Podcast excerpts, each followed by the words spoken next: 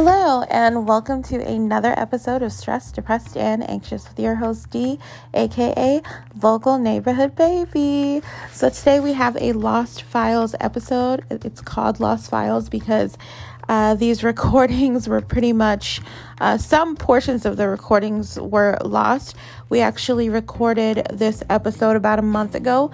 Um, it was recorded with my friends Ashley and Delaney, and uh, it was a really riveting episode. I was supposed to edit and upload it about a month ago, but uh, didn't really get around to it. And by the time I did, I noticed that there were some issues with the audio as far as where it cut off and just some missing chunks of our conversation. However, I didn't want to scrap it entirely. I wanted to put it up for you guys because there is a lot of amazing content. Um, we discussed so many different topics and so many of our opinions, and I didn't want you guys to miss out on any of that. So I decided to post it. So hopefully, you guys enjoy it. Again, it's a lot of content, so please be prepared to sit down, relax, and enjoy. And without further ado, let's get into it. Welcome, welcome. Ashley is a fellow New Jerseyan. Welcome to my podcast. I am so honored to be here. Yes. We, yes. New Jersey, stand up. um, yeah, today we're going to be talking about how real the struggle actually is lately. I think, um, you know, this year, obviously, everybody's experienced some form of struggle, whether you're rich or poor, no matter what your race, creed, whatever. Uh, you've experienced some form of struggle, but some of us more than others. And actually, if you want to get into some of the struggles you've experienced recently, I'm sure we'd love to hear about it because stress, depression, and anxiety is what this is all about. So let's get into it. Well, um, let's just start with uh, the fact that this is probably the first time in my life where I fully am living on my own without. Thank you, thank you, thank you, thank you. I am approaching dirty 30, so it sh- probably should have happened many years ago, but whatever, I guess. Um, yeah, and it's scary because I, you know, I don't really have, you know, I have my sister down here, but I, ha- I don't really have anyone else. And it's just scary knowing that you are the one responsible of keeping your head af- afloat and where I had like before I was living with my sister.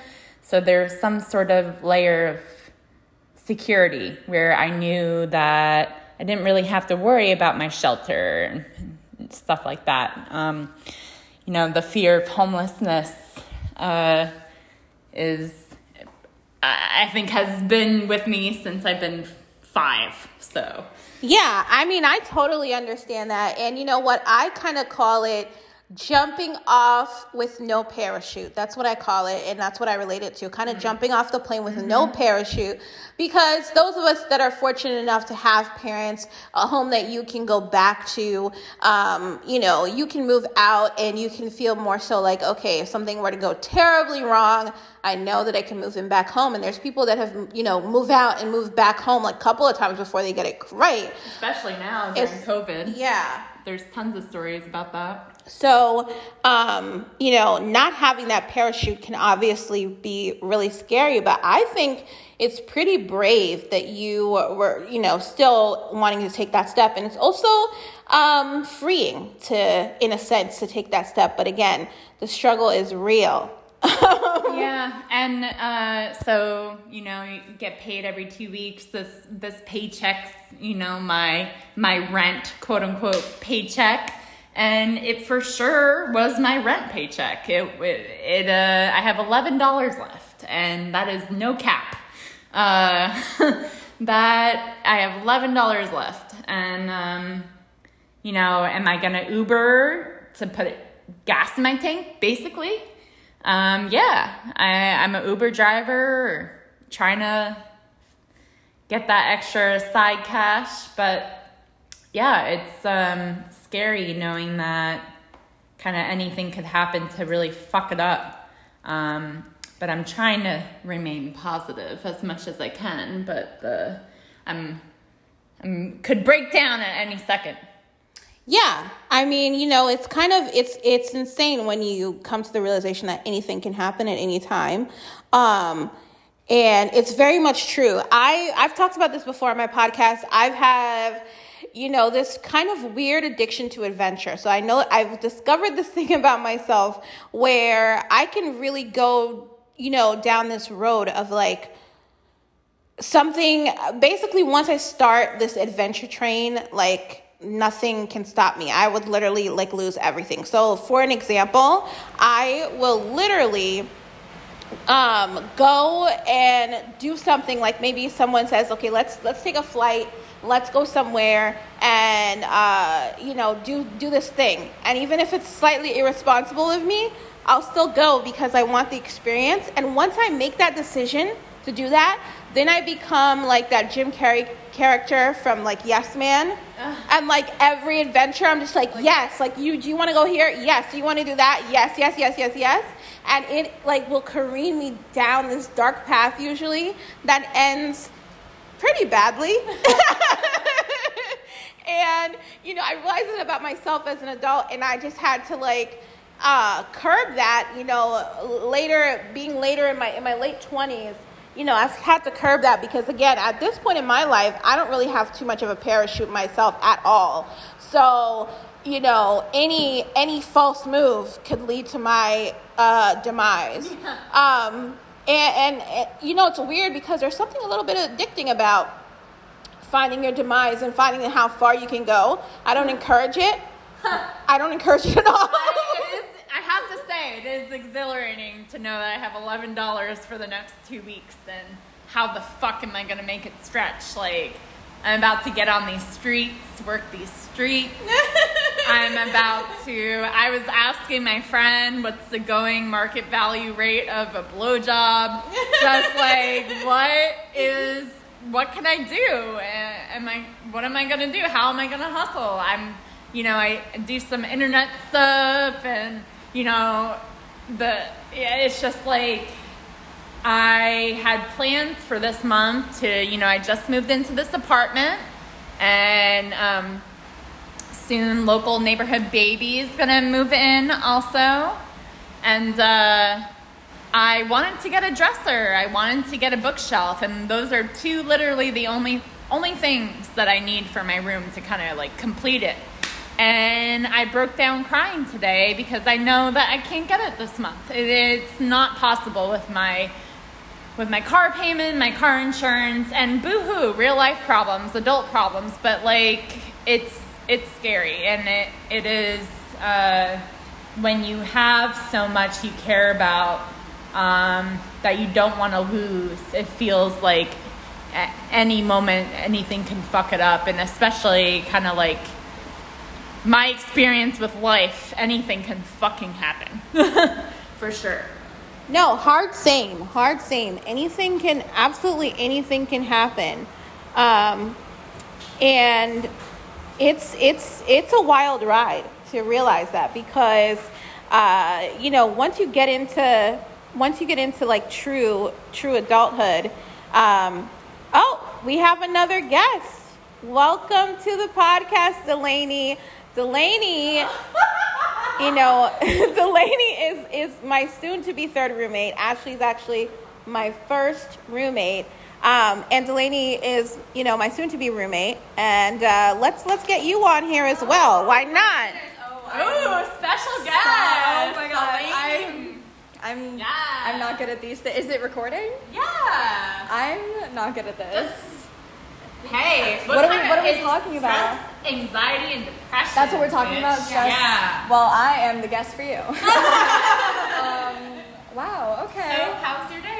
How was my day? Yeah. Stressful. Yeah. Full of anxiety and depression. not gonna lie, I was a little depressed. Perfect. I'm not even gonna lie to you. This is perfect. A trifecta that um, will never fail. Yeah. No, but actually, after dropping off the last item to my ex-boyfriend, I'm feeling. Spicy. I'm feeling on on a high. I'm, I think I'm gonna pour myself a glass of wine. Ooh, why not? Yeah, why not? Why not? yes, get that wine, girl. and come back here and we can chit chat. Yes. So So, so you guys have officially met my soon-to-be roommates. Um, I'm moving in the next month, and these ladies are absolutely wonderful.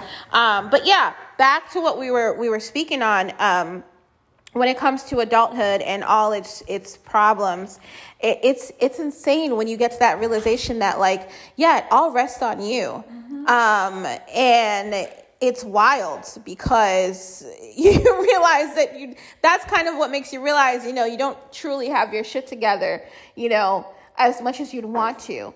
Um, and it's a harsh it's a harsh slap in the face a lot of the times for most of us.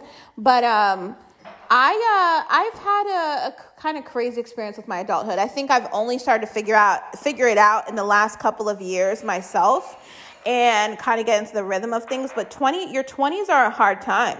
And I want to say to anybody who's in their 20s and they're out there listening, um, don't feel bad. I mean, you know, some of us are multimillionaires, some of us have our shit together, but a lot of us don't.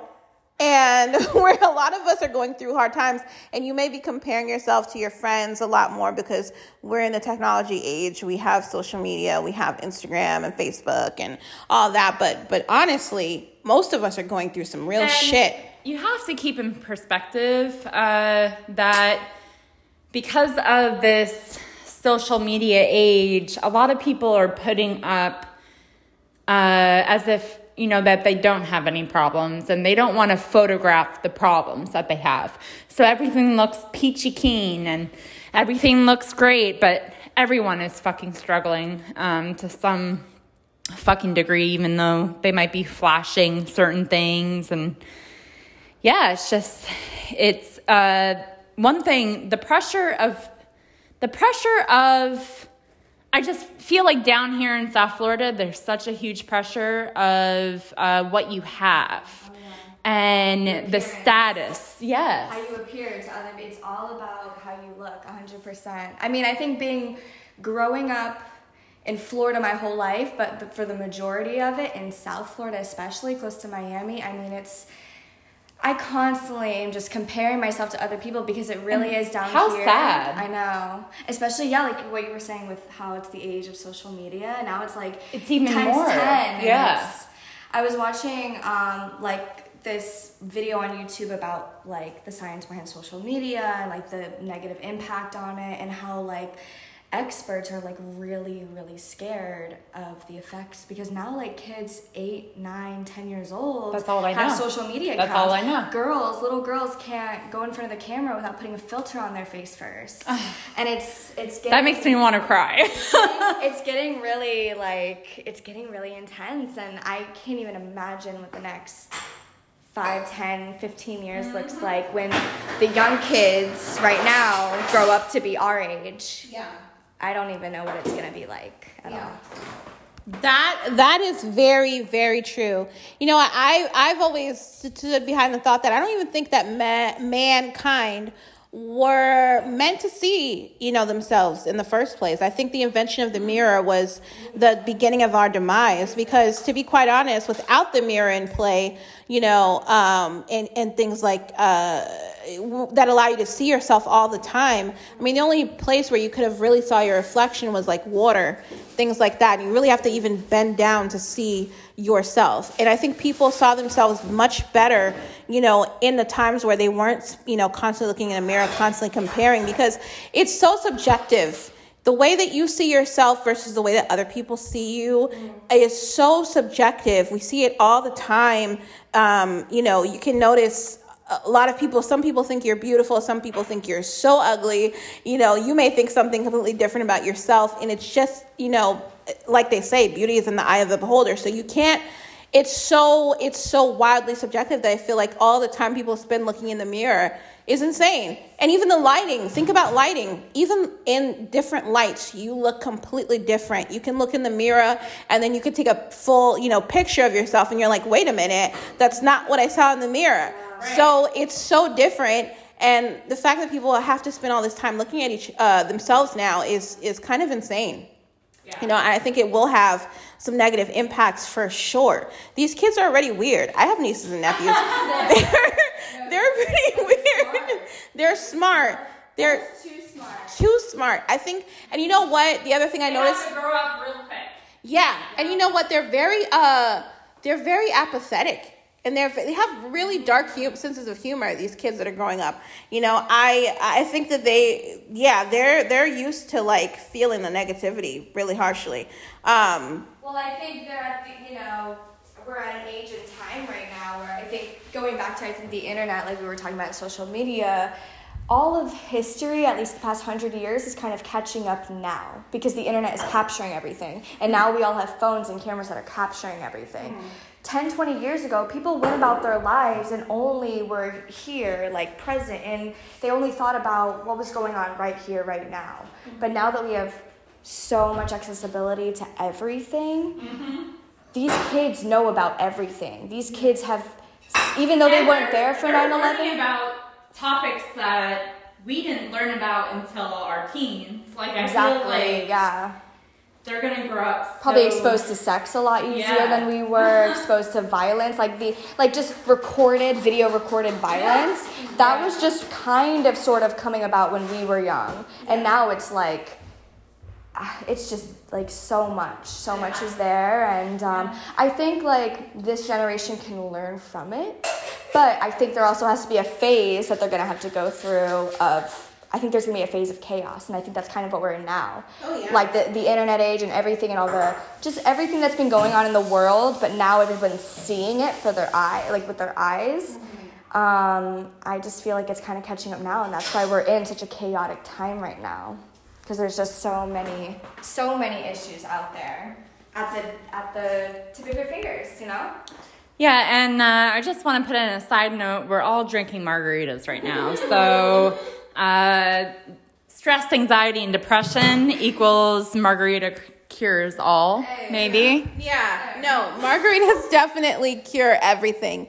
Um, I I recommend it for everything. This is, you know, um, but and honestly, tequila just clears everything for me. But Yeah. yeah, no, the kids are fucked. the ki- the kids are not all right, and um, and uh, it's definitely a chaotic time in the world. It's definitely like an entertain. Like I, I'm kind of tripped out by the fact that everything feels like it's meant to be entertaining you.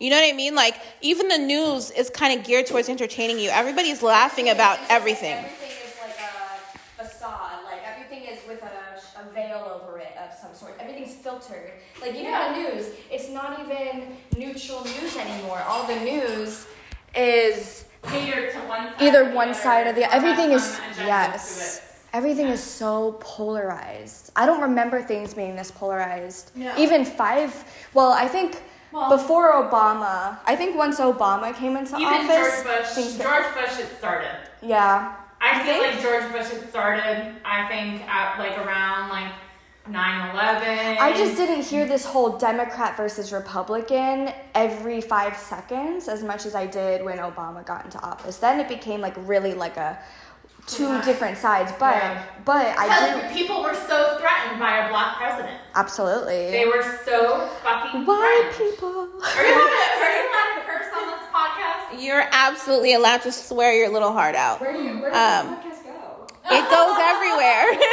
yeah. It goes everywhere. Yeah, no, um, I, I agree with both of you. I think that, you know, again, like this is everything I watch, whether it's the news, whether it's a mass shooting, whether it's whatever it may be, has how serious the topic is, doesn't matter. I feel like everything is now, you know, has the ability to be turned into a meme. Everything is like, sounds like people are trying to entertain you or, you know, um, make you laugh. And it's kind of weird. It's kind of psycho, psychotic to a, a point. Very I think I American know why psycho. though. Yeah. But I feel like people have honestly given up on anything changing.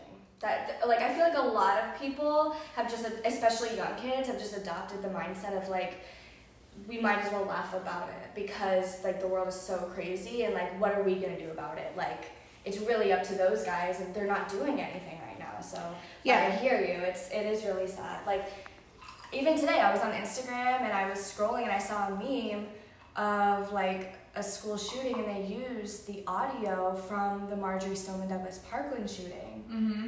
where like 17 kids died, and that was a mile from my house. So when I first Same. saw the meme, really, so when I first saw the meme, I immediately recognized the audio, but everybody in the comments had no idea what this audio was from. Wow. I thought it was just regular gunshots, but I remember the specific audio, and I wrote a comment and I was like, "You do know this audio is from like the Stoneman Douglas shooting?" And then they were like. No way, and I was like, Google it. It's the 19 second video. If you Google MSD Parkland shooting, it's the 19 second video on Snapchat from a kid in the class, Wow. and people were like, "Oh my God, you're right," and then the post got taken down. Like the person who posted it took it down and was like, "I'm so sorry, I didn't realize."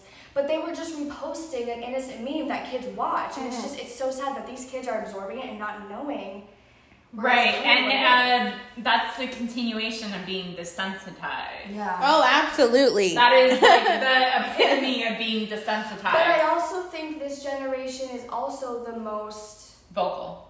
vocal about Mhm. issues and empathetic. I think that there is a it's just like today how everything is so polarized. There's the kids who don't who just like laugh about everything and don't take anything seriously, but I do think this generation is a really vocal generation as far as issues because they almost can't look away. I mean, No, when all the can't. issues when the issues are in the schools, when Mhm. the issues are, you know, if even if you're just a, a black kid, you know, it's going to affect you. And I feel like they're starting to like really um, Yeah, what really changed my life, you know, speaking of those shootings and those things that have happened over the last, you know, 10 years, what really changed my life was actually seeing a post on Facebook and it said, you know, hey, uh, black people, you don't have to watch these videos. They're really, you know, it- they're they're really uh, triggering for your mental health, and they can cause mental health issues. Don't feel compelled to watch these videos, and that kind of like really, you know, uh, resonated with me because I kept seeing these, you know, things come up, and I felt like I had to watch them to be aware of these issues, and you know, in watching them, they you know obviously these are like such brutal things that are occurring and you know it does something to you. And it's kind of crazy because i feel like our generation which i'll consider just like the millennials i think that we are the generation with the most mental health problems that have ever been talked about or see everybody's like i have anxiety everybody's like i have depression and all that stuff. And it's it's obvious why. It's it's really obvious why you know that that's happening uh, is because we've had to see all these things. The thing that the shooting that affected me the most, if we're gonna really get into it, is Let's get into it. is that school shooting with the kids. I forget what school. Oh, Connecticut. Oh. The Yeah. Connecticut, the, the, the kindergartners. Oh. The- Oh, that that particular day, I remember. Okay, but- see, that's- Oh, it's on the my tongue. It's, Yeah. um, it's like two words. Yeah. That particular event, I remember like I was just so, and I remember Hook, Sandy Sandy Hook. Sandy Sandy Hook, Hook. Yeah, when I saw that, I was like, that really devastated me. I really, I started crying. I remember my sister; she actually was at you know school in Coral Springs. Um, at, at the time, we lived right on Coral Ridge. Um, and those. And those children that day, she was like, I don't feel safe. I don't want to go to school tomorrow. You know, and it's funny because, not funny, but it's funny because not too long after that was when, you know, that, that whole shooting happened at Stoneman Douglas.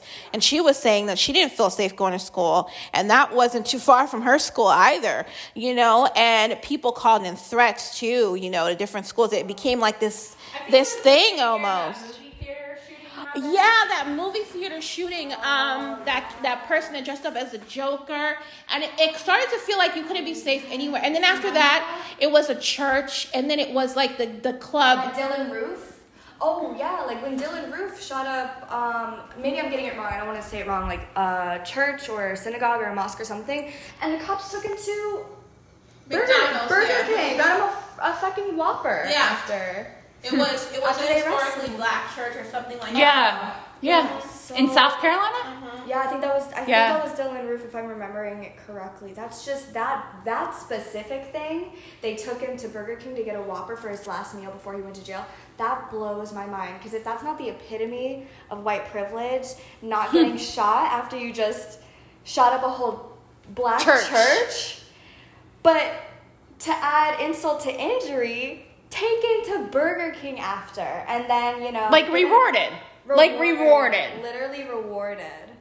It like it makes my And uh, with the Sandy Hook shooting, uh, I don't know this. I I always think of this um, in Star Wars, uh, where Anakin um, starts going to the dark side, and uh, Princess or whatever. What is the other the woman Natalie Portman's character? Princess Leia. Not Leia. Is it Leia? Yeah. Okay. I'm pretty sure it's Princess Leia. Okay, she goes, "You killed the younglings, like the you, because he went in that group of little young Jedi, like, and you killed them." And I just like, when that happened, I was like, "Oh my god, somebody actually can look at a child's face and and kill them." And to me, I just like that. If somebody can do that, I don't know. And then it's just like this world is so fucked up. and, and, and then for there to really be people out there to to advocate against gun control blows my mind too. Right. After it's like how many more shootings? Like do pre more preschoolers have to die? Do more high schoolers have to who die? who has to Who has to die die? to make a change? The, someone who's related to the politicians. That's who. Someone who's related to the politicians. Do- Absolutely. Like really? you know, it's like I, I don't- I- sorry. No, uh, I don't think anyone else has to die. I think it's probably a thing of all minorities, probably, you know, that are willing and able to do so, need to all go and get registered and get gun licenses because that's the reverse psychology that's needed. Because I guarantee you that if every, you know, minority group out there that, you know, is able to legally to do so and goes and registers for a legal firearm and, and they have this overwhelming amount and they're seeing everyone do it, that they don't necessarily want to do it, then I guarantee you they'll make some sort of a change and make it a little more restricted in order to do it because that seems to be the only motivating factor in my mind. And also that particular time where there was happening shooting after shooting after shooting, it was almost like someone had this like weird sick plot to prove a point that no matter if you were at a mall or a church or a kindergarten or school or a middle school or a high school or at home or walking somewhere that you were Running. never going to be safe. It was very like terroristic, even though um, supposedly none of these people were r- related in any way to each other. The way that it was happening, like no matter where you go, what you're doing, you always have this, you know, fear Yeah. because it's like I can't go to the club, I can't go to the movies, I can't go to school, I can't go to work, I can't go, yeah, anywhere. I totally forgot about Pulse Oh. too. Yeah, that was so t- because you know what's crazy about that. what was crazy about that? I remember not too long before um, before that shooting in Orlando of the of the gay uh, club. Uh, a lot of my friends and I were going to Wil- Wilton Manors, which is a place in Florida where there's a lot of gay clubs. We go to all these gay guy clubs mainly because that's a place we could go because we felt so safe because there was nobody trying to hit on us and we could like get drunk and like dance as much as we wanted to and it was so much fun. And we could talk to all the gay guys. They were always giving us compliments and having like a good time. There was no pressure there. It was so fun. I danced my heart out there. I had the best times of my life at a club there just because you knew you can go. Nobody's gonna try to spike your drink. It's like just such a good time. And you felt safe. And it's so funny because not too long after that you know that time in my life that shooting happened and I was like, oh my God, that could have been me. I was at, you know, those clubs in Wilton Manors and somebody could have, you know, done a hate crime there and I could have died and I stopped going. You know, so it's just it again, it was like another thing like, yeah, you can't go anywhere, you can't do anything without fear of of death, you know, and violence. And if that's not terroristic, I don't know what is. And I think also too going based off what you were saying, um, like minorities getting well, not even really minorities anymore, but people of color getting more guns and getting registered. But look at the whole Breonna Taylor case. I mean, Kenneth Walker, her boyfriend, had a license. He was registered. In Louisiana, they have stand your ground laws. So he had he was in his full legality and right to pull out his gun when they knocked on the door and didn't say who they were. You know that's when he shot through the door once and then they they went ham and fired you know a bunch of bullets five of which unfortunately went through Breonna But Taylor. George Zimmerman can stand your ground and totally be fine. Oh, you know he like signs packets of Skittles. If people come up to him, they're like, "Oh, sign my." He'll like sign them. He's like, uh, the, I don't even get me started on George Zimmerman, but um, it just it makes you feel like there's no hope, even if you are a black man registered with a gun, Yeah. like completely legally. You never use your gun outside the range. You can't know. even be a black man uh, driving a car. Period. Driving a car without uh, possibly getting pulled over for fucking nothing. And it's something that I'll never relate to. I'll never know, but I I can't imagine. But you know it's I, wrong, It, and that's the point. I I can't. I can't imagine. Yeah, I remember one of the scariest experiences I had. I actually went. Uh, it was like late night, and I had to go in. I wanted to go get some money from the ATM, and that was like years ago. It's probably like 18, 19 years old. And uh, my godbrother had come over the house, and I was like, "Okay, can you take me to the bank? I need to go to the ATM and get some money." And he was like, "Sure." And he he was doing a security job at the time, so he had a, he was registered. He had a weapon. I didn't know that he had a weapon in the car, but he did. He had a weapon in his, his glove compartment. And so we went to the ATM.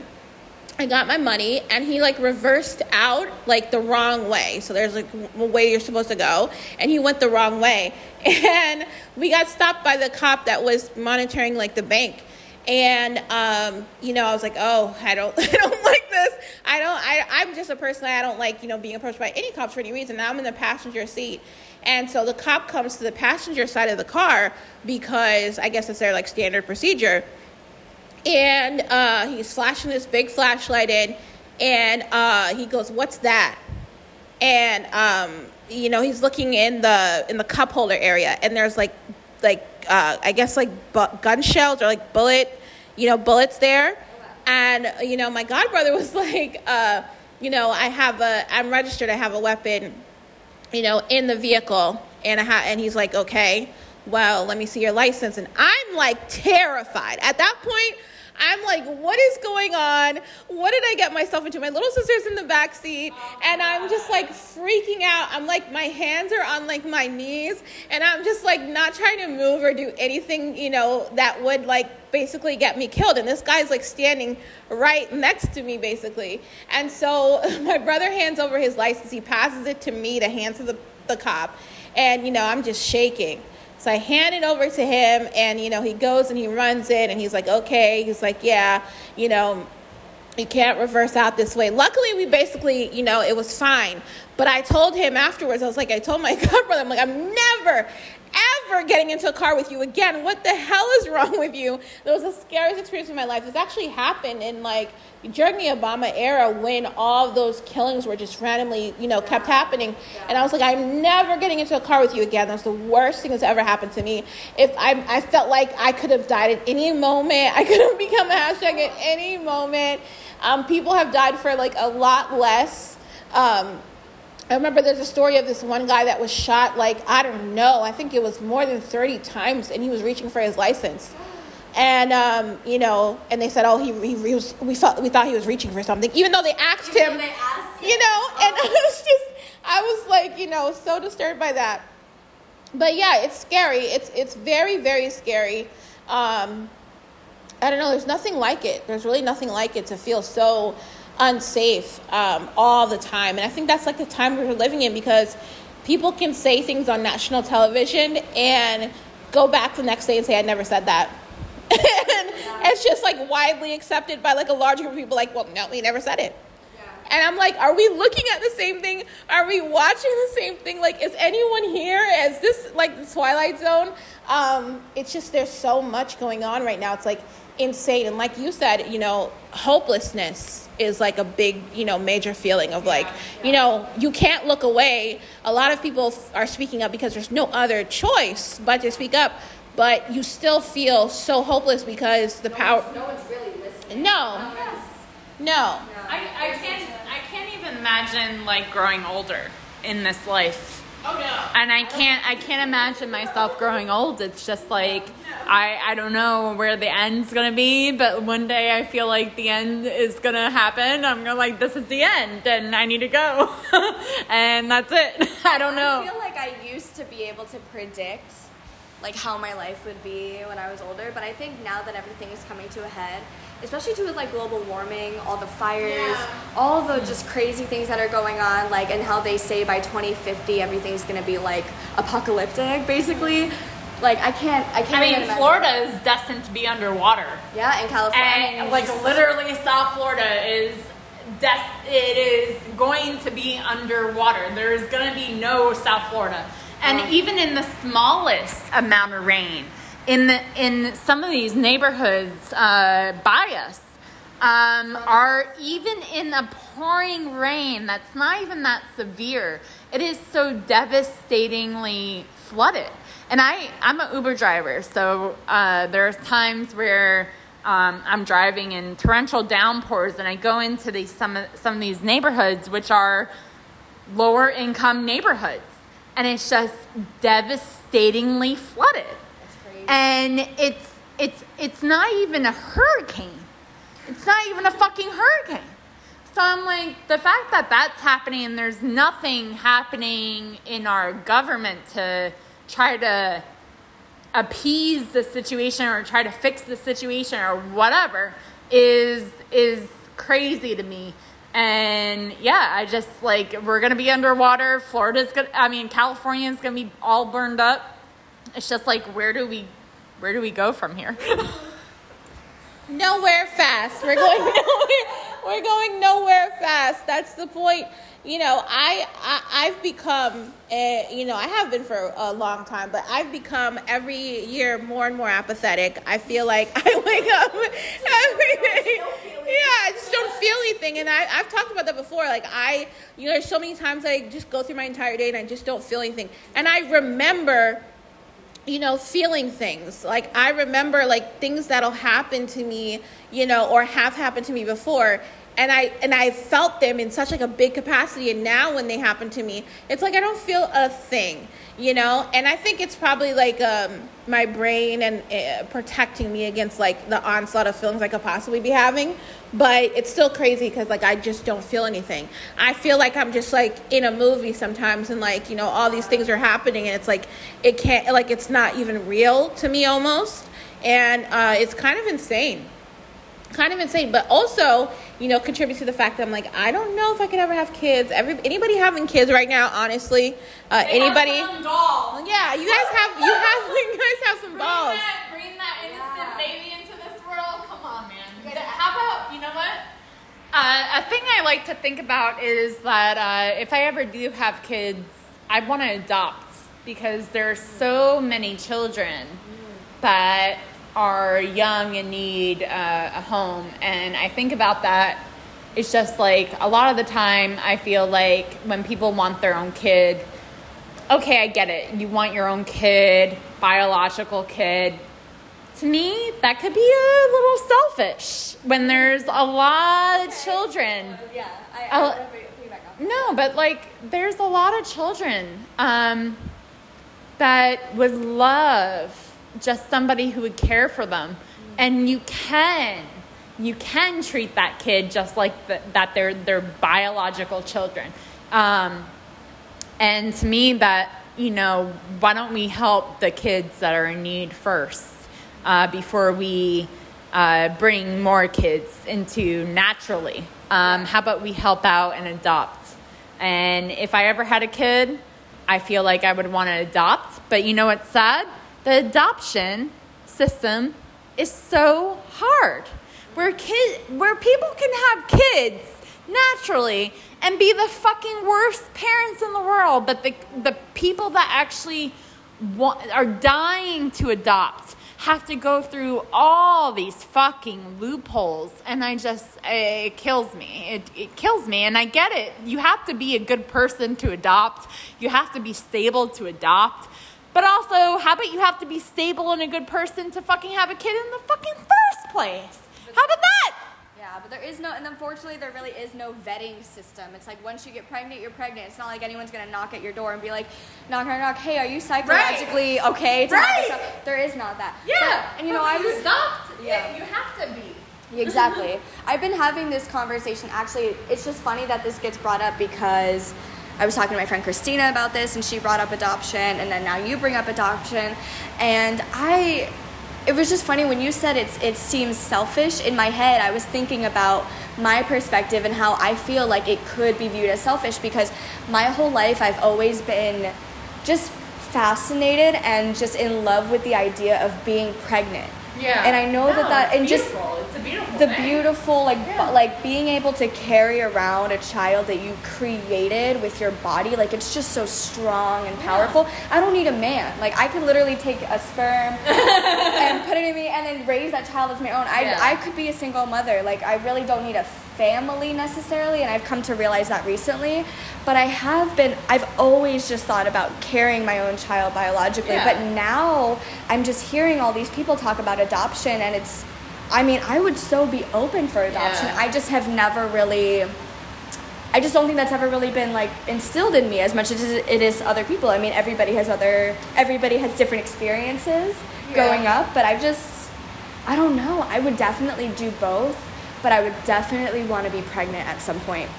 I would even be a surrogate mother, like just I- just I just do. carrying a child. And I you feel know is what? so I thought about being Rewarding. a surrogate too. Yeah. And giving the opportunity uh, to be able to do something For for, somebody else who cannot get pregnant but yearns so immensely for a child. And to be able to be a carrier for that person uh, is such an honor. And yeah, I I- just like, I think there also is something to be said by like just the natural human um, response to like find out a mate with characteristics you love, you know, and combining that with your characteristics and Yeah. just having this energy and having this connection and putting it into a child that can actually be it's just crazy and the fact that surrogacy is even a thing blows my mind because I was watching like keeping up with the Kardashians and how she had a Yeah. surrogate and I had to google like do the surrogate mother's genes or anything DNA No. go into the and no they don't and that, I know. that's crazy It's just like a shell. That's You're crazy. just a body. Uh, You're just a body nurturing a, something that's not yours. That is insane to me. Yeah. Like I love that. I don't know. I love like biology and science and just like the whole creation pro and just how it all works just fascinates me Yeah. personally. Yeah, you're just kind of like an incubator.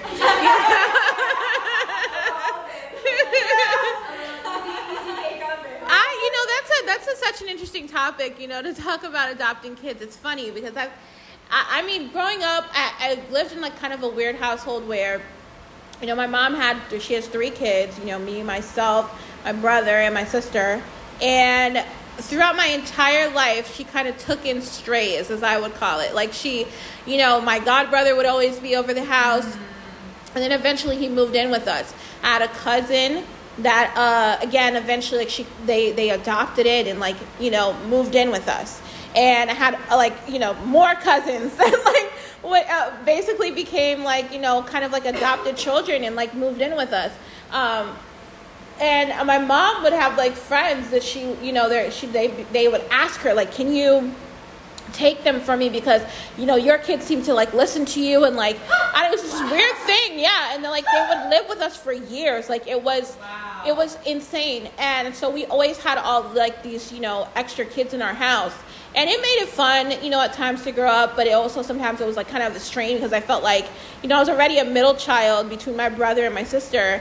And um so I definitely had the middle child syndrome, and then having all the extra kids in the house too was kind of like, man, like you definitely get lost in the sauce. And for a long time, me and my mom didn't have a close relationship because I, I kind of felt like, you know, it was a big group of kids, and you know, you just yeah, you get lost in it. But like, Prioritize people who weren't Yeah. over you. You felt maybe. Yeah, yeah, a little bit. And then, you know, um, through the years and stuff, so I, I kind of like started with that view of like, you know, sort of adoption. I felt like it was just kind of like um, a strenuous thing. Then I also watched that movie. What's that? The Orphan. Oh, that movie was creepy, man. That movie was. It is. It's good. That, yeah, it's a horror film where like they adopt this young girl, and you know, Which it turns out and you haven't seen it. Yeah, if you haven't seen it, they adopted this young girl, and they thought it was a young girl, but it turns out like it was just this older woman, thirty something year old woman, who just had like this weird disease where she looked like I don't know, like a. 12 year old girl or something and she like uh, the last house that she was in she like ki- violently killed the, the the mother of the household and then slept with the father and like wanted to have this like weird relationship and it was just it was creepy you know i guess it's a like supposedly a real story but like i watched that and i was like Well, I mm. mean, it's like Allen. and yeah It's like Woody Allen fucking, uh, they adopted, him and his wife adopted that, uh, Su- Suzy? yeah yeah yeah I don't know what He name fucked around with her, married her, right? Married her! That's, just not, that's weird. That's a little. That's Yeah, weird. there's those weird situations. And then on top of that, on top of that, I, I felt like, you know, I also feel like a lot of my life I've heard all these stories about like, oh my God, you know, you remind me of like your aunt, this so and so, and oh, you you did this, and this is kind of reminds me of your grandmother. And I feel like, you know, it made me think that there's so much more in your DNA than you than you could absolutely imagine. There's so many people in your family and in your generation, you know, generational line and in your DNA that you're so much like, you know, that you don't even know. You may not know that you're like your great great grandmother, exactly the same as her, like has so many traits that are exactly like her, or you're like exactly like your uncle or your great uncle or something like that. And I feel like, you know, when you have your own children, you can kind of see uh, you kind of have like an idea of who of, of who they remind you of and where they get certain things and like why they act a certain way. And you can better you know help them become fully formed human beings. And i think like sometimes when you adopt and you don't know where any of those traits are coming from and you can't relate to them like imagine if you can't relate to them. I guess my fear is like you don't understand them enough and and you could be so completely like not uh, you don't you don't relate as much to them and it's kind of like I don't know. I guess sometimes I feel like maybe it could potentially be hard. So I guess I have a lot of fears concerning adoption. I think it's totally right and fair to say like there's a lot of kids that need a loving home. And again, my mom's and my dad are like both were like a, a prime like example of that. They were willing to take in any kid that needed help. I'm sure like they were willing to take in some of our friends that just seemed like they needed a, a, good, a better home. But like, yeah, I have I have a lot of fears about it. No, yeah, I, I actually feel the exact same way. I think it's extremely fair to say that um, anyone can be, should just be open to taking in a kid. But just like we were talking about, people are not fit to have their own children.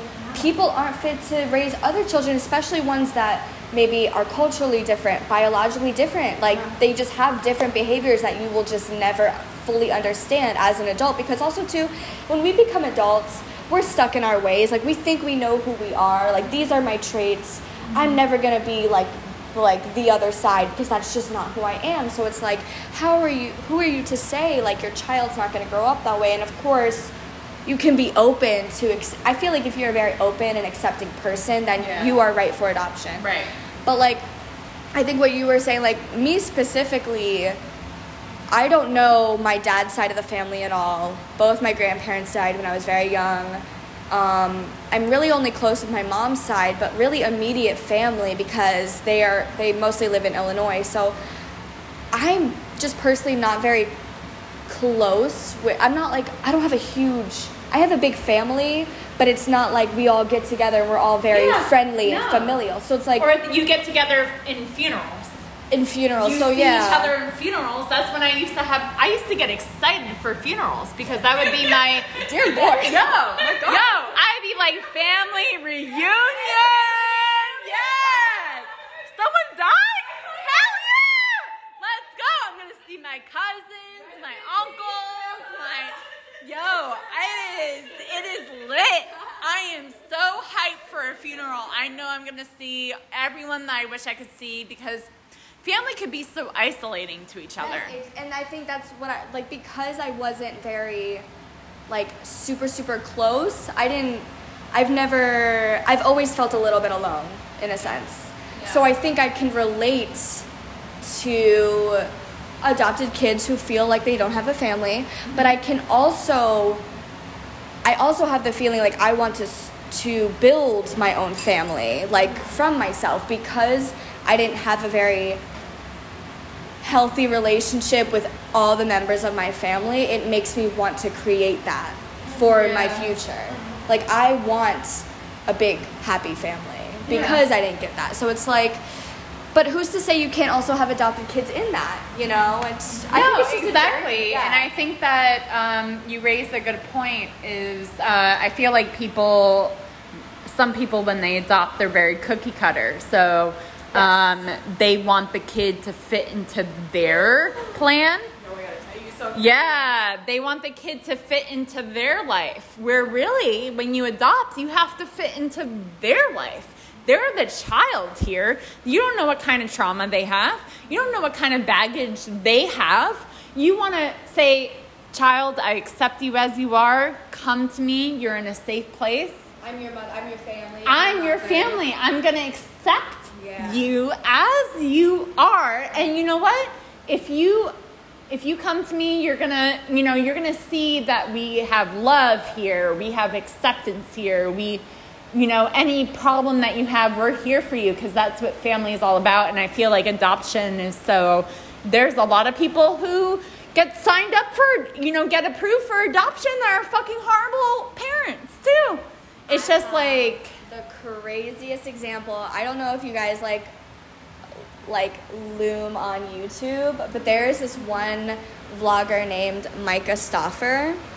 She's a lifestyle mommy family vlogger, you know, and it's actually a really big story. If you like look on YouTube, there's tons of videos about it. She adopted this little boy from China. She before she adopted, you know, of course she was documenting this whole thing.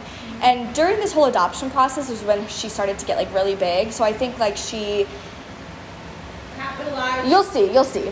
She she was like writing on pages on Facebook like, "Hey guys, like what would you guys consider special needs for child for adopted children that would also be kind of easy or something like that?" And she ended up adopting this little boy who based on the medical records that came from China, he had a brain tumor after three years of living with them, they realized he didn't really have he didn't have a brain tumor, he didn't, it went away, but he was autistic. So he wasn't terminally ill. He was just he just had behavioral issues, and they gave him up after three years. And if you watch the video, if you watch the videos, imagine the amount of trauma Oh my that God. kid must have went through. an autistic boy, and I took this oh. so hard because my brother's autistic, and so like when I first read this story, I was like, oh hell no. And this is like what you were saying, cookie cutter. Adoptees are cookie cutter. Yeah. This is like the white picket fence, blonde mom, brunette dad. They have three. Bi- they already have some biological children, but they wanted to adopt a special needs kid. For some reason, for clout, obviously now it's come out for clout, and they rehomed him. In every video that they talk about the issues with the boy, his name was um, Huxley. All the issues they had with Huxley, they were like, basically, they made every video about them and how this was hard for them. They never, they were like, we just want to protect Huxley's privacy. They never did. They, You what? they treated that boy adoption differently. parents I have seen in my own eyes, uh, especially I was raised born again Christian, so there are some people in the church that adopted, and it was like, oh, look how amazing I am. Oh, yes. Look how good I White am. savior complex. Oh, White savior oh, oh, say it again. That's that white savior complex. Yeah. and it's just like so nauseating. Uh. And you're you're adopting a child for show. Mm-hmm. How depraved are you? But they don't even think about it like that because the thing about it, like, I don't want to get into this topic because it's really deep. but okay, I believe, and I think being a white person for 23 years, I've seen a lot of white people. I think, I think white people are spiritually dead. I believe in this. I think thousands of years of war, brutality, pillaging, rape, um, slavery has desensitized and despiritualized the white race. Wow. And I firmly believe that because everything that happens is ingrained in your DNA. generation after generation after generation. White people care about themselves. And I I feel like non-white people care about the collective. And I, that's just what I've seen. Or that's what I've they, experienced. Or they are forced to care about themselves because they know no one else will. Because they know, yes, exactly. Right? There's- It's a, it's Right? deep rooted. You're right. Right? It's deep rooted because Right. they know deep down the white pe- white people are the enemy in terms of history. If you're gonna look at history wise, like white people have done the worst. Yeah. So now here we are. White people carry around this white guilt and this white shame, and they don't. As and, they should. and it gets compartmentalized and internalized. But some people don't handle the white guilt well. I don't think people realize it either. I don't think people really genuinely know Yeah. that they have it or that they're walking around with this. Yeah. I don't know this this like I don't know. It's just something that I think about a lot. Mm-hmm. Just based on my experiences with so many people I, I just that's how I feel. And I think yeah when there's white parents doing when there's white people doing anything it's like look at me like look at what I'm doing. Look at how it's making me look. It has to be flashy. it has to, you know? And it's like, what are you compensating for? What are you compensating for? Yeah, what are you creating this facade? What are you painting this picture for? Because you feel so threatened, uh, and you need to prove yourself um, in so many ways because uh, all of you've done is taken, taken, taken, taken, stolen, stolen, stolen, hurt, hurt, hurt, and you really have nothing at the end. You have nothing to show for it. Like, really. Some powerful words. Some powerful words. I.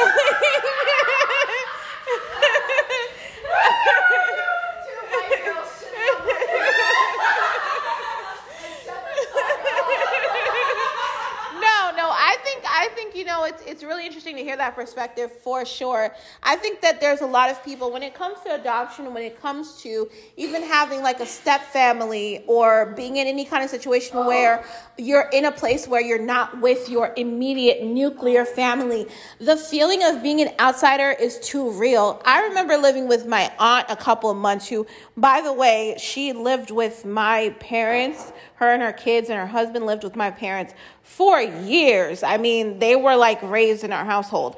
And, you know, they ended up after maybe, I don't know, five, six years buying like their own home. And I remember living with them for just a couple of months, and it was like pure hell, you know, living with them because, you know, the way you get treated by some people when you're not their children is unreal.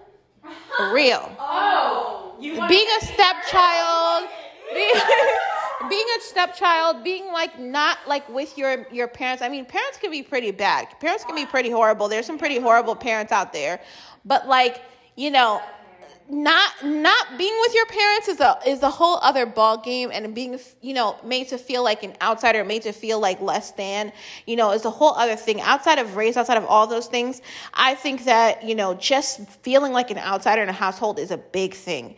And i would never want to do that to any kid you know that wasn't my own ever I, I would like to think that I, you know, would be as so conscious about it that like it wouldn't happen, but I also like have a fear about everything because I have a lot of anxiety. So like, I don't know.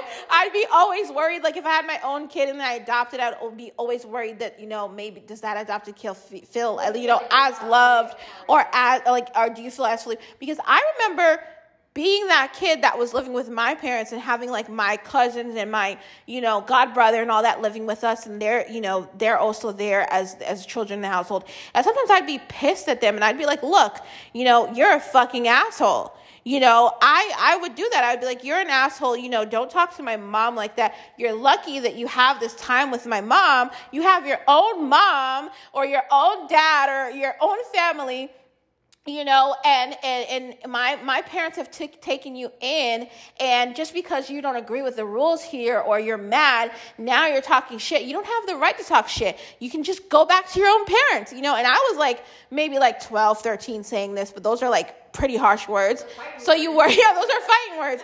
So you you you know, I would worry about my own kids sometimes being frustrated and then pulling that card. Or like sometimes, you know, when you are with a step family or when you are, you know, in a family where you're adopted or something like that, I've always seen those things where the kids sometimes always have that yearning to kind of know their real parents and and be connected to their real parents because you I think it's just a human thing like you have this inner yearning to know who you are and who you are yeah is so connected to like where you come from because I'm still in disbelief about so many things that like you know uh, from previous generations and from seeing other people you know in my family. I used to always I grew up a lot around my mom's side of the family and we stayed away from my dad's side of the family more so because I don't know they my mom's side of the family was so much more straight laced. You know, we had lawyers, we had mortgage brokers, you have doctors, you have all these people, and we were we we hung out with them more so. And then the other side of the family was was completely the opposite of that. My dad's side of the family was so the opposite of that,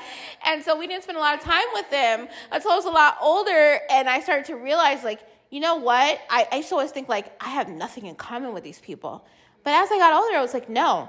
You know, I get my anxiety, I think, a lot from my dad's side of the family. My dad has the most anxiety of anybody I know.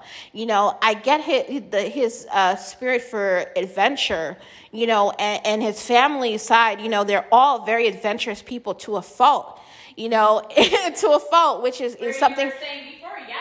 Yeah, which is something I feel like I get from them. And then also, like, you know, my dad was the first person to teach me about stars and like constellations. He was so into art. He was so into like, you know, things like that, music and all that stuff. And I'm a very, uh, you know, a person that like loves writing, love creative arts, love painting, love, you know, all of those things that he was into what my dad completely abandoned our family. I haven't talked to him since I was 25.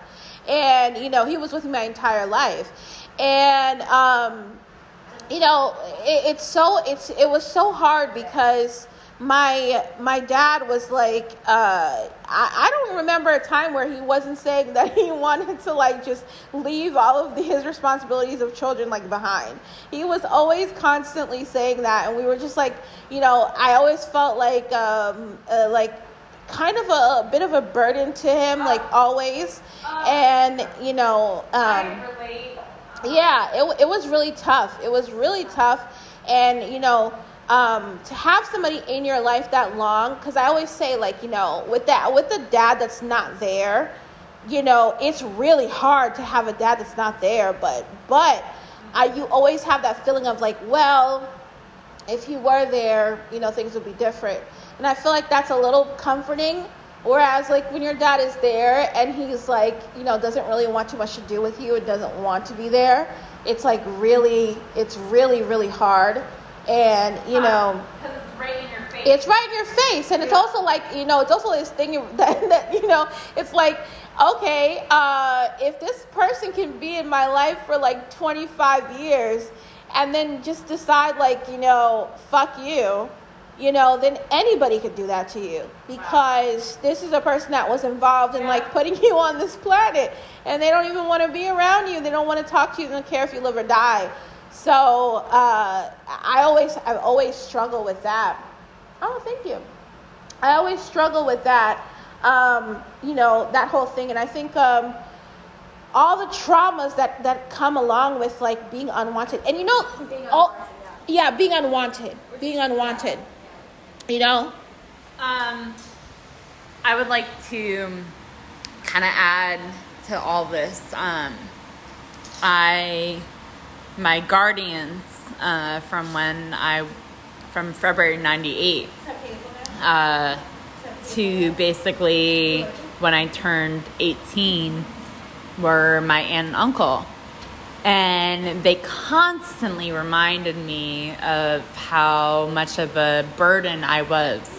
Um, I was, they love to say, oh, the night I was dropped at their doorstep. Really, it was my Grammy's doorstep, and God bless her, she was an amazing woman. worst thing you could say to a child. Yeah. yeah. It's just like that you're a burden, you know, that you, we didn't ask And literally, literally, 8 o'clock at night, of February 98, we were at their doorstep ringing their doorbell with um, this one woman. And, uh, you know, it was so scary because m- my mom had told me that these were evil people that were, you know, because she had mental illness. So, you know, that's why we got into this situation. But I was scared going into this household because um, my mom had told me such horrible things about my Grammy, um, you know, whatever. But it turned out that my Grammy was great. My aunt and uncle were definitely evil. Um, but they, once my Grammy died, they wanted to remind me on a daily basis how much good they were doing and how much um, they compromised their own life for us and that we were a burden. Whereas if they were good Christian people, as they claim to be, they would say, No, this is God's will. This is God's will to take care of these children who have virtually no parents. One is dead and one is mentally ill. Like you you have the opportunity of really giving this these two girls, my sister and I, um, a a home, a uh, a stable life, Love and love, and just and and feeling, you know. and they just they just wanted to twist the knife, twist the knife into us, and like let us remind us that we we are an inconvenience to them, and the fact that like any uh, I was very sheltered and. Um, anything that I did to rebel, which was like bringing Coldplay CDs into the house, bring Twilight, the Twilight Saga books, and they literally burned. They literally like broke the Coldplay CDs in my face, and I would cry, and they would burn, literally burn in a charcoal grill my Twilight books, and and and just make me feel like I am I am I am so horrible and that they are doing such a favor to me um, in raising me, which really they should have been taking as a blessing. They should have been taking as, oh my God, I have this opportunity to take in these two girls who have no parents, who have no way through life, and I'm here to comfort them and they fucking blew it, man. They, were blew they were it. obviously just radicals, though, and you know, Oh, there's oh, a lot of people like that, but not everybody. they were like that, radicals. for sure. They were radicals. That's just so sad. It's just so so sad. But I relate to um, local neighborhood babies, uh, kind of, you know, feeling of, and your feeling. You know, like because, well, yeah, go on. Go on. No, your feeling of just like knowing that. It's just it's worse when you have like more than two parents. Like I had four parents. I had two parents and two step parents, and neither of my step parents ever made me feel like I was their kids. And because my hmm. parents were, my parents never took my side. You know, my parents were always on the step. Because they didn't want to ruffle any feathers. No, and they always felt like they always were like, I don't want to be in the middle. I don't want to be in the middle, and it's like, And that's well, your It's child. your job. It's your job. Like you married them. I'm your child. I came before them. Like what the fuck? And so it felt like not only did I have two parents, but I had four parents who didn't care about me enough. Yeah. And mm, you know, everybody's situation is different. Mine's not worse than yours. Yours No, it's all relative. terrible, but it's like It's all relative. It's just unfortunate. I don't It just agree. make, it just makes you think like everybody is going through something. You never know how someone was raised. Right. And it seems like today everybody was raised with some trauma or some shit. Yeah, like yeah. nothing was Yeah. because back then everything was like okay, you married someone, you stayed with them, there was no divorce. You raised even if things were unhappy, you made things seem like things were good and things were happy. keeping up with the Joneses. keeping up with the Joneses, but I think now today it's it's impossible. And now Yeah. it's it's like we were saying earlier, it's just come to a head. Everything is just so chaotic.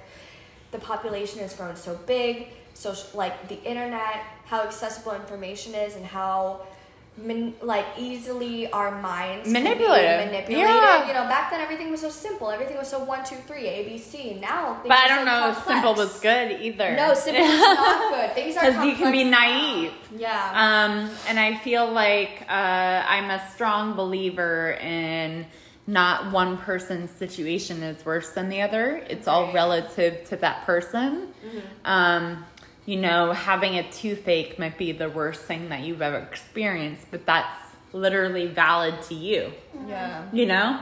Mm-hmm. And that's painful to you. But me having whatever I had in my life is valid to me. But to negate, oh, well, you didn't have to go through this. Well, you didn't have to go through that. We just need to be.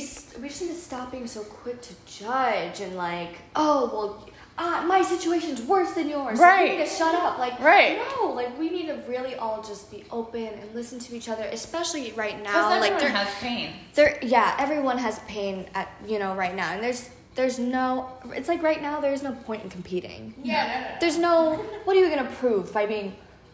The like the like the You're the most worst. the most traumatic like you have the you have the most trauma. Let me go to the down the road and, and order you a trophy like honestly have a trauma party. a trauma.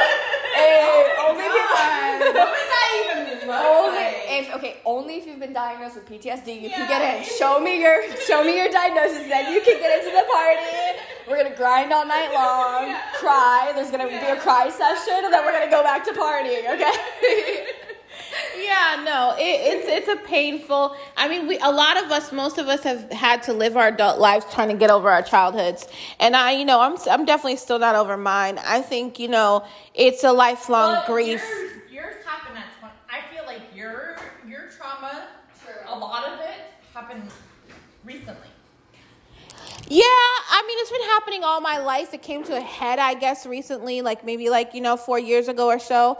And it's crazy. It's crazy. But I, I think, you know, um, again, everybody's everybody's gone through some real serious uh, stuff, you know, and a lot of us again have been, you know, trying to get over our childhoods and trying to get over the things that we went through and and kind of learn how to navigate this insane world that we live in right now you know, and probably forever. Have you Um, the world we live in right now? But I will say, I will say, I would, I would not wish to be alive during any other time. I think if there was another time I'd be alive in, it'd probably be like the late '60s, early '70s, because that was a really cool time.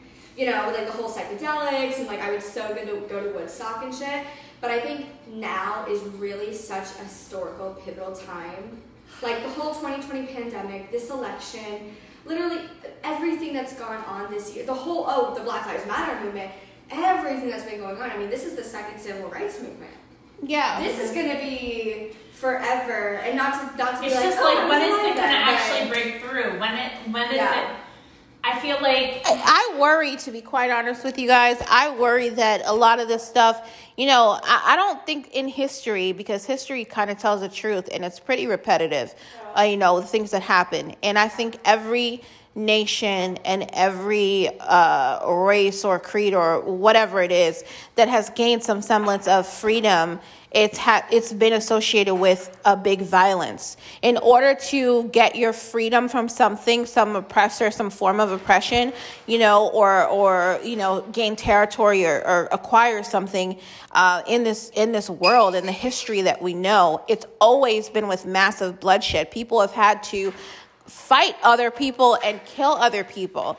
And one thing I've noticed with Black Lives Matter and you know all these civil rights movements is a lot of it has been the ones that have not truly succeeded have been you know with this thing of like you know peace at the forefront and trying to be as peaceful as possible about it and trying to not you know have to resort But to like a war. But it, it hasn't gone too far. You know you you've gotten some form of rights but it's it's it's you know buried under all these things that kind of are like red tape so where it seems like you're getting something out of it but you're kind of not. You're mostly not.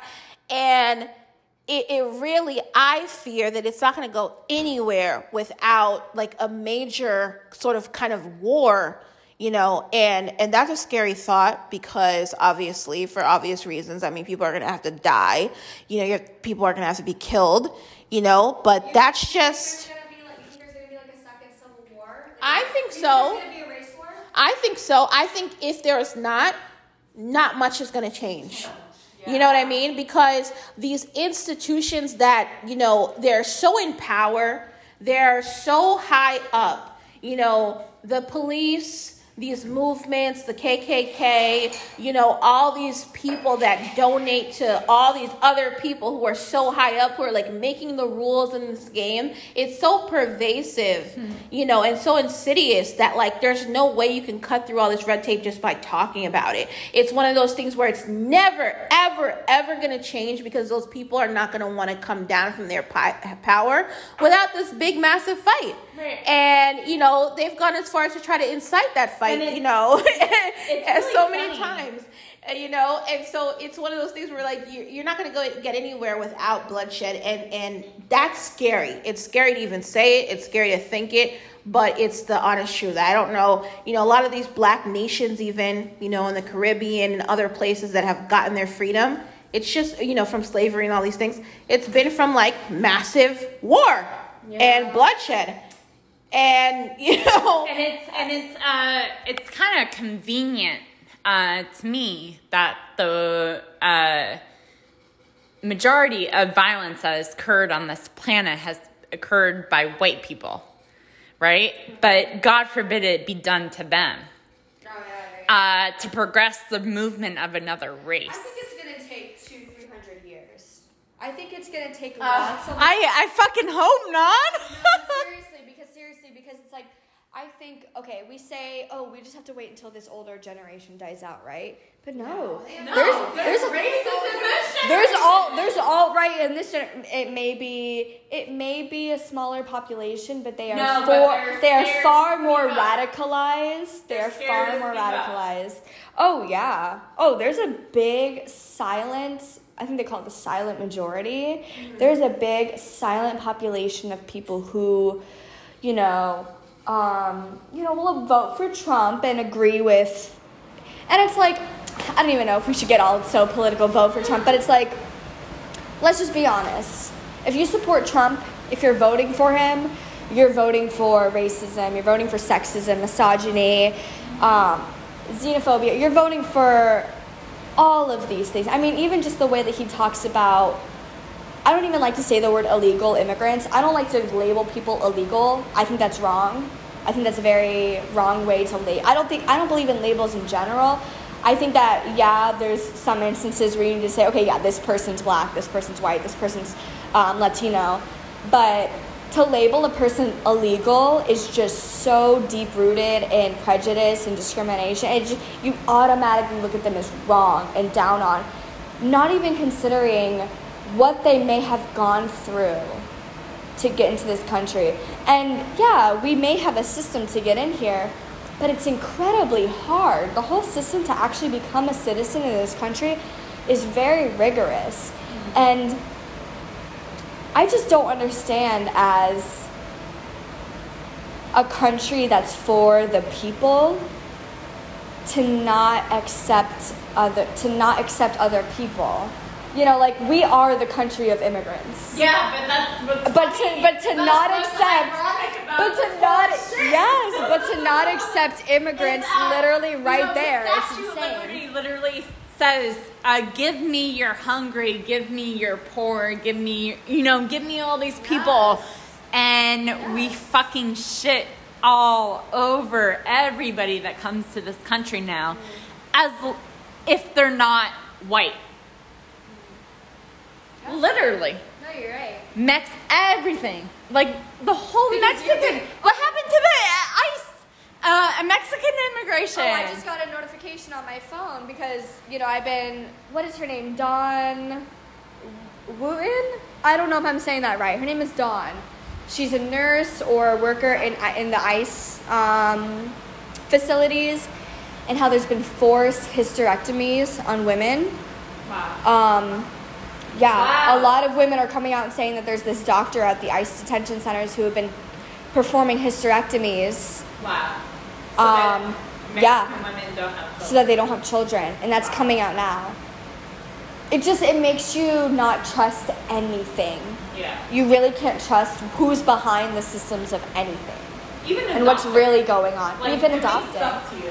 Yeah, it's Yeah, it's a sick, sad world we live in. You know? as as Daria would say, it's a sick, sad world that we live in. And um, you know, it's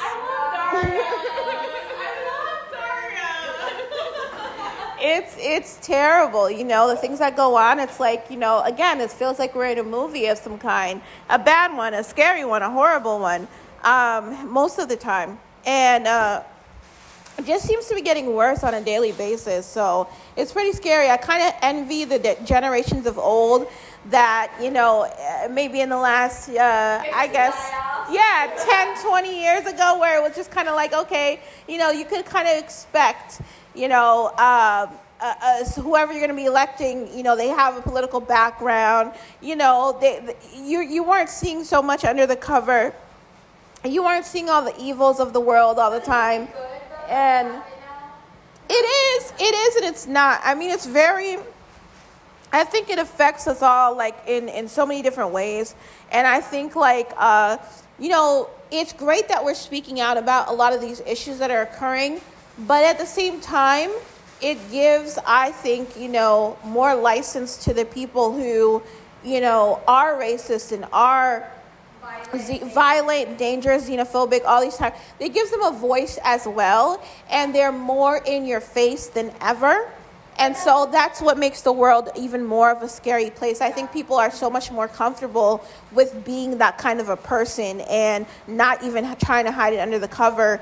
And I, again, in some ways it's good because at least you know who you're dealing with. But in another way, you know, when you're profiled, when you are harassed, when you have to deal with the, those repercussions, it's, it's a lot harder you know, for, for these people to be telling you that kind of stuff in your face and to know that there's not much you can do about it.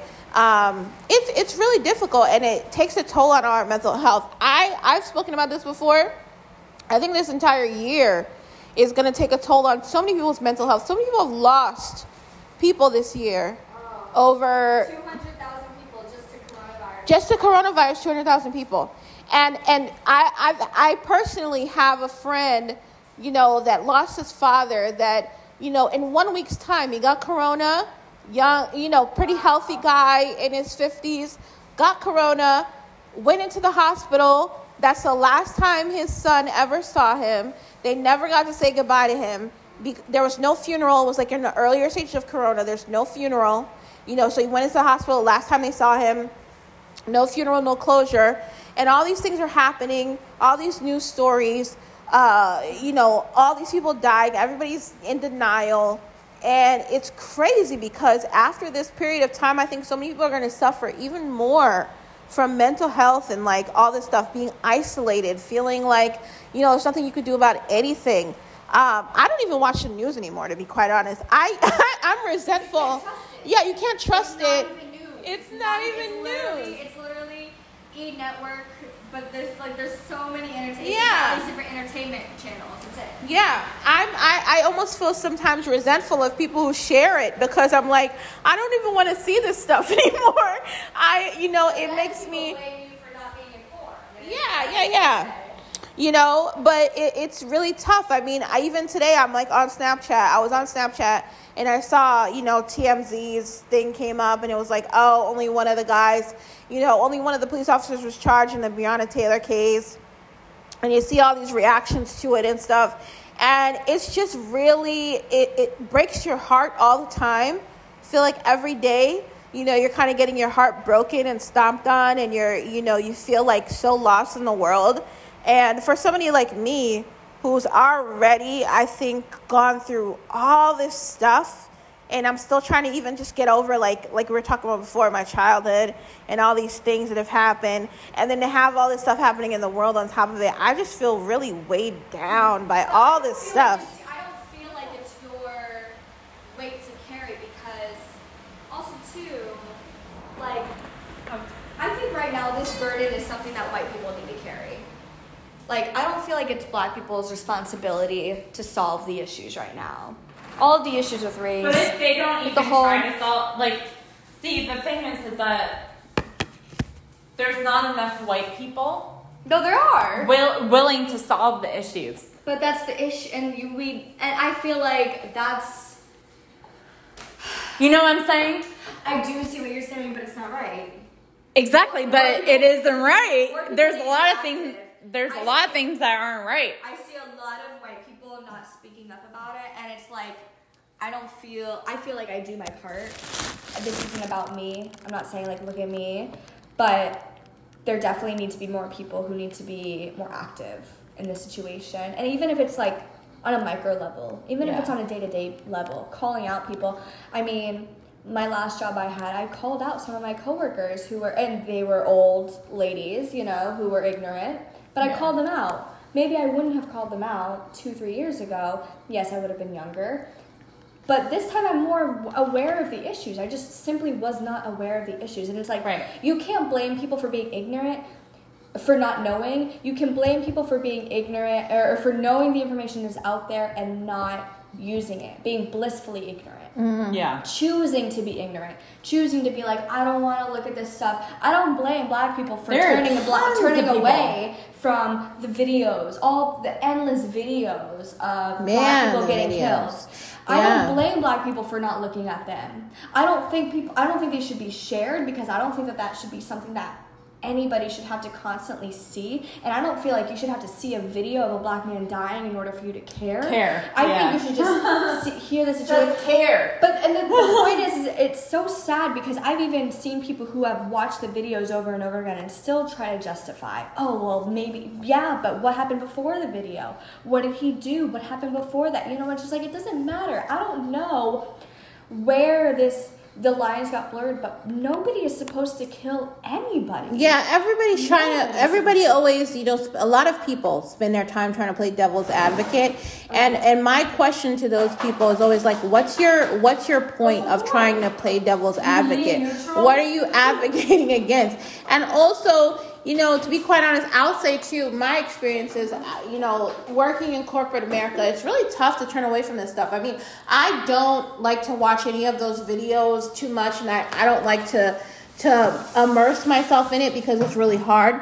I, I go to work sometimes and like, you know, I'll have white coworkers and white higher ups, and they'll ask me, you know, oh, you know, did you hear about this or did you hear about that? Or like, oh, you know, they'll make jokes about like, oh, your department lives matter, you know, and like try to make references and try to ask, yeah, they'll try to ask about it and Where do you work? and uh, right Who's your boss? yeah and um you know it's really hard because you know i and i've said to my boss before i was like you know yeah you know what? Me and you i don't think you and i should be talking about this situation. And i always say that same thing. I'm like i don't think you and i should be talking about this situation.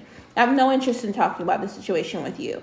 Because there's nowhere good that it's going to go you Right. know, and you, you don't So want to be having a, it's unprofessional, first of all. You don't want to be having a politically charged conversation, and definitely not with somebody who clearly doesn't agree with you. But those types of people want to ask you what you think. I mean, those are the first people. They'll come to work and they're just ready to ask uh, their fellow, like, minority black member or whatever, whoever they have near, what do you think of this? You know, what, and just to just to have a conversation. I think it's exciting to like inside a conversation.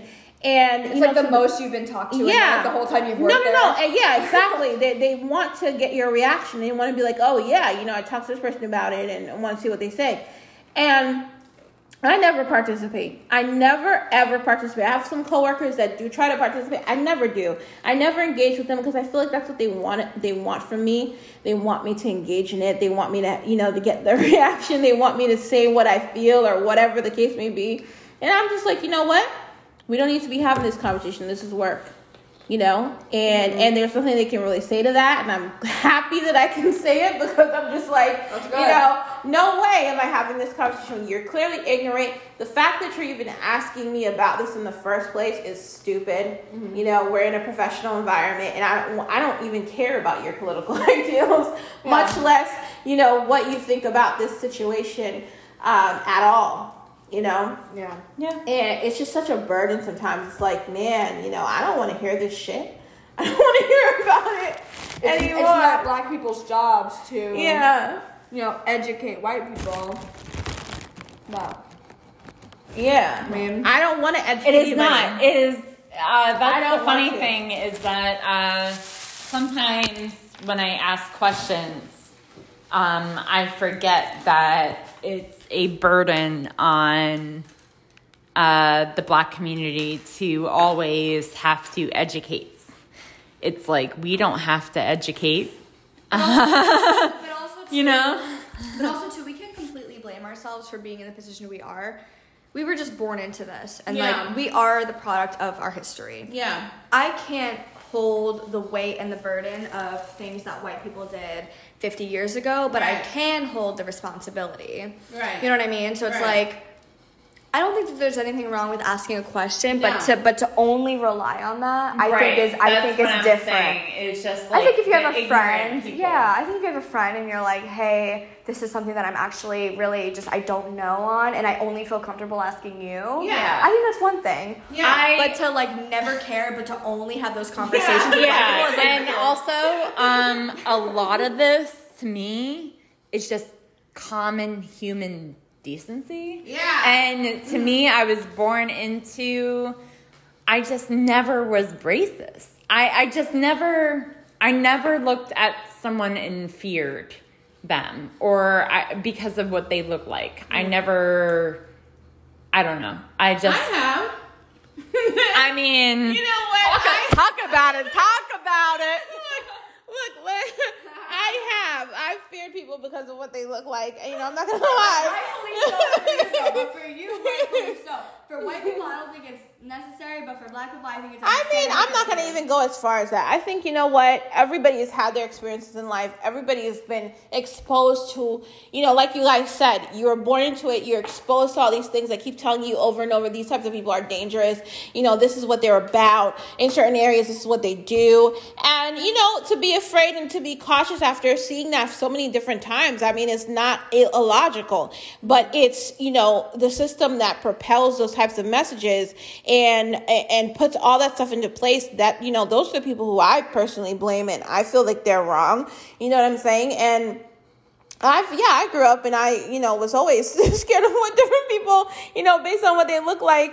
Uh, I but I'm also like again I'm like a pretty cautious person, anxious person. So like anybody who gets too close to me, I'm probably kind of like get away from me. I feel like you're gonna like do something untoward to me, and I don't like being in the hood. Guess what? All you hood people listening out there, you know, when I drive through like certain parts of Miami and when I drive through certain parts of Newark, New Jersey, when I drive through certain parts of like Boston or whatever, all these different places that I've lived, I don't, you know, necessarily feel safe. I'm like, I know you guys don't have that much money. I know a lot of people have resulted to crime, uh, a life of crime. I don't want to be a victim of that. And, you know, I am scared. I do lock my door. I do make sure, you know, take more precautions. It is what it is. But at the same time, this is the information age. We're not all only seeing, you know, six o'clock news and like going off of that. You have so much more information now. You have so much more access to learn all these different things. And so, you know, it's a responsibility, I think, for everybody to be more aware of what's actually going on and not to constantly stereotype and not to constantly just make people out to be whatever you think they are based on your racist views. Sure. You know? No, I think you're right. Um, and I think that people also need to realize that racism isn't always so overt. Racism isn't always wearing a T-shirt saying "I hate black people," "I hate," you know, whatever. You know, I know. Like, remember growing up, we never shopped at Walmart. We just never shopped at Walmart because it was always kind of known like Walmart was like the less than store. It mm-hmm. was like where the trashy people shopped, it's where the poor people shopped. Mm-hmm. And it was never really tied to race, but then when you look at the people who usually, the majority of people who shop at Walmart, you know, you just kind of put two and two together. And so it's like, yeah, you weren't raised racist, but you are raised with a certain prejudice, and when that prejudice is tied to a certain demographic, it kind of just builds up. You know, and it's like I lived in a gated neighborhood that was on the same road, like literally across the um, traffic light was Section 8 housing. And my parents would constantly make comments about how we lived in a bad neighborhood and how, you know, but it's like we lived in a gated neighborhood across the street from Section 8 housing. And it's like, what was, and it's like they always justified it, oh, well, cops are always there, so it's always bad. Okay, but like, why are cops there? Because it's, it's cops are sent there like more than gated. They're just not sent to gated neighborhoods, you know? And it's like, it just um No, and it, my train of it- it- no, but like what I understand what you're trying to say. It's just like uh, little things. the perception of cops being in an apartment complex often good. gives off the vibe of uh, being it being unsafe, and the fact that the cops make it unsafe. but we also need to look at why and also, it's not even probably a serious situation. And that's the thing is we need to look at why does crime happen? Crime usually happens because of what? Poverty, lack of access to resources. You know, people people get to a point where they just need to do what they need to do in order to feed their kids, in order to feed their family, in order to pay their bills. Yeah. And it's like I don't really feel like that should be on the person who commits the crime, but it should be on the system who sets it up that way. Yeah. Why is it so polarized that there can be a gated neighborhood where there's three hundred, four hundred thousand dollar homes on one side, and then on the other side there's Section Eight housing, when we're really all humans, we're all people trying to do the same exact thing. I just don't under, and it's just it's un, it's just unfortunate, and I really feel like we need to really look at crime and why does it happen instead of punishing crime. We need to figure out the root cause of crime, you know, and not look at criminals necessarily as bad people. I understand if there's people who do really bad things like murder, rape. I don't excuse that in any way, shape, or form. But like little petty crime, crimes, you know, drug offenses and you Yeah. know mu- s- theft, things like that. It's usually rooted in poverty and fear. You know, we were talking about hopelessness earlier. I think fear is one of the strongest emotions. It can bring out so much in you. And I feel like right now, there's so much fear in this country that it could either go one way or it could go the other way. Mm-hmm. And that's why I think it's really important to, if we're living in this age, to really utilize what we have and any platform you have, any voice you have, any status you have, and just use it, you know, for good. I mean, I feel like it's it's easier said than done, but I do think it's possible. But it's it's hard when all these systems are set up by the people who just won't listen to us. No, absolutely. I I 100% agree with that. I think you know what? Uh, you know, even school systems are based on your income, how many taxes are paid in your area. That's what how they decide the funding for your school. So it's pretty much set up. It's pretty much rigged from the start lo- in a lot of ways you know and and that's why the system is is very very flawed. But again it, it you know the struggle is real in these times. And and a lot of things feel very very hopeless um in these times. But i think you know it, it really is inspiring to see a lot of people kind of feel okay enough because things are so radical because things are so out of you know out of the norm people feel more inclined to express themselves because you know you have really nothing good- to lose. you have nothing to lose and you have really good people that you know are expressing themselves in a way that's helping other people and i think those you know people are going to be on the right side of history at the end of the day and um yeah, I guess I guess I could say it's exciting to live in these times because you never know what's going to happen next. You know, every day is like a really, really a fucking game show. You know, like anything gonna happen. If I were ignorant and I really didn't care about any of these issues, I would be terrified to live in this time. But because I care, and because I feel like I'm awake, I don't know. I just feel awake in this time. I'm Yeah. not. As much as I don't look forward to the inevitable bad things that are going to happen, because they are going to happen. Right. I'm not looking forward to that. Right. But I do feel like I'm very lucky to be living in this time because this is the most awake time that we've ever been in. I feel like uh, we, the potential to uh, create change Yeah. is the more. Um, you know, it's like they said. You know what? Take your hope and and Shove it up your asshole. Shove it up your fucking Shove it where the sun don't shine. But you know, with all that said, you guys, I'm totally excited to live in this apartment with you guys. Uh, yes, and I, you know what? I can't wait. So it's been me and Delaney uh, for about maybe a month and a half. About a month. I don't Maybe, know. maybe. I don't even know.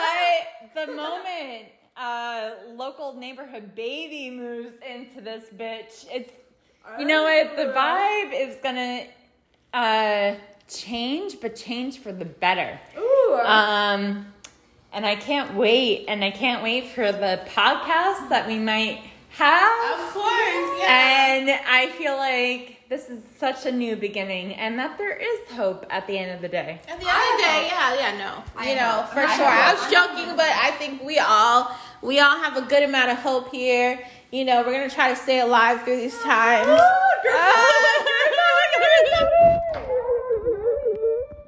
Yes, group hug. All right, thanks you guys.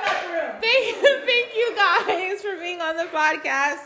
And um, everybody have a good it was night. a pleasure. Everybody have a good night.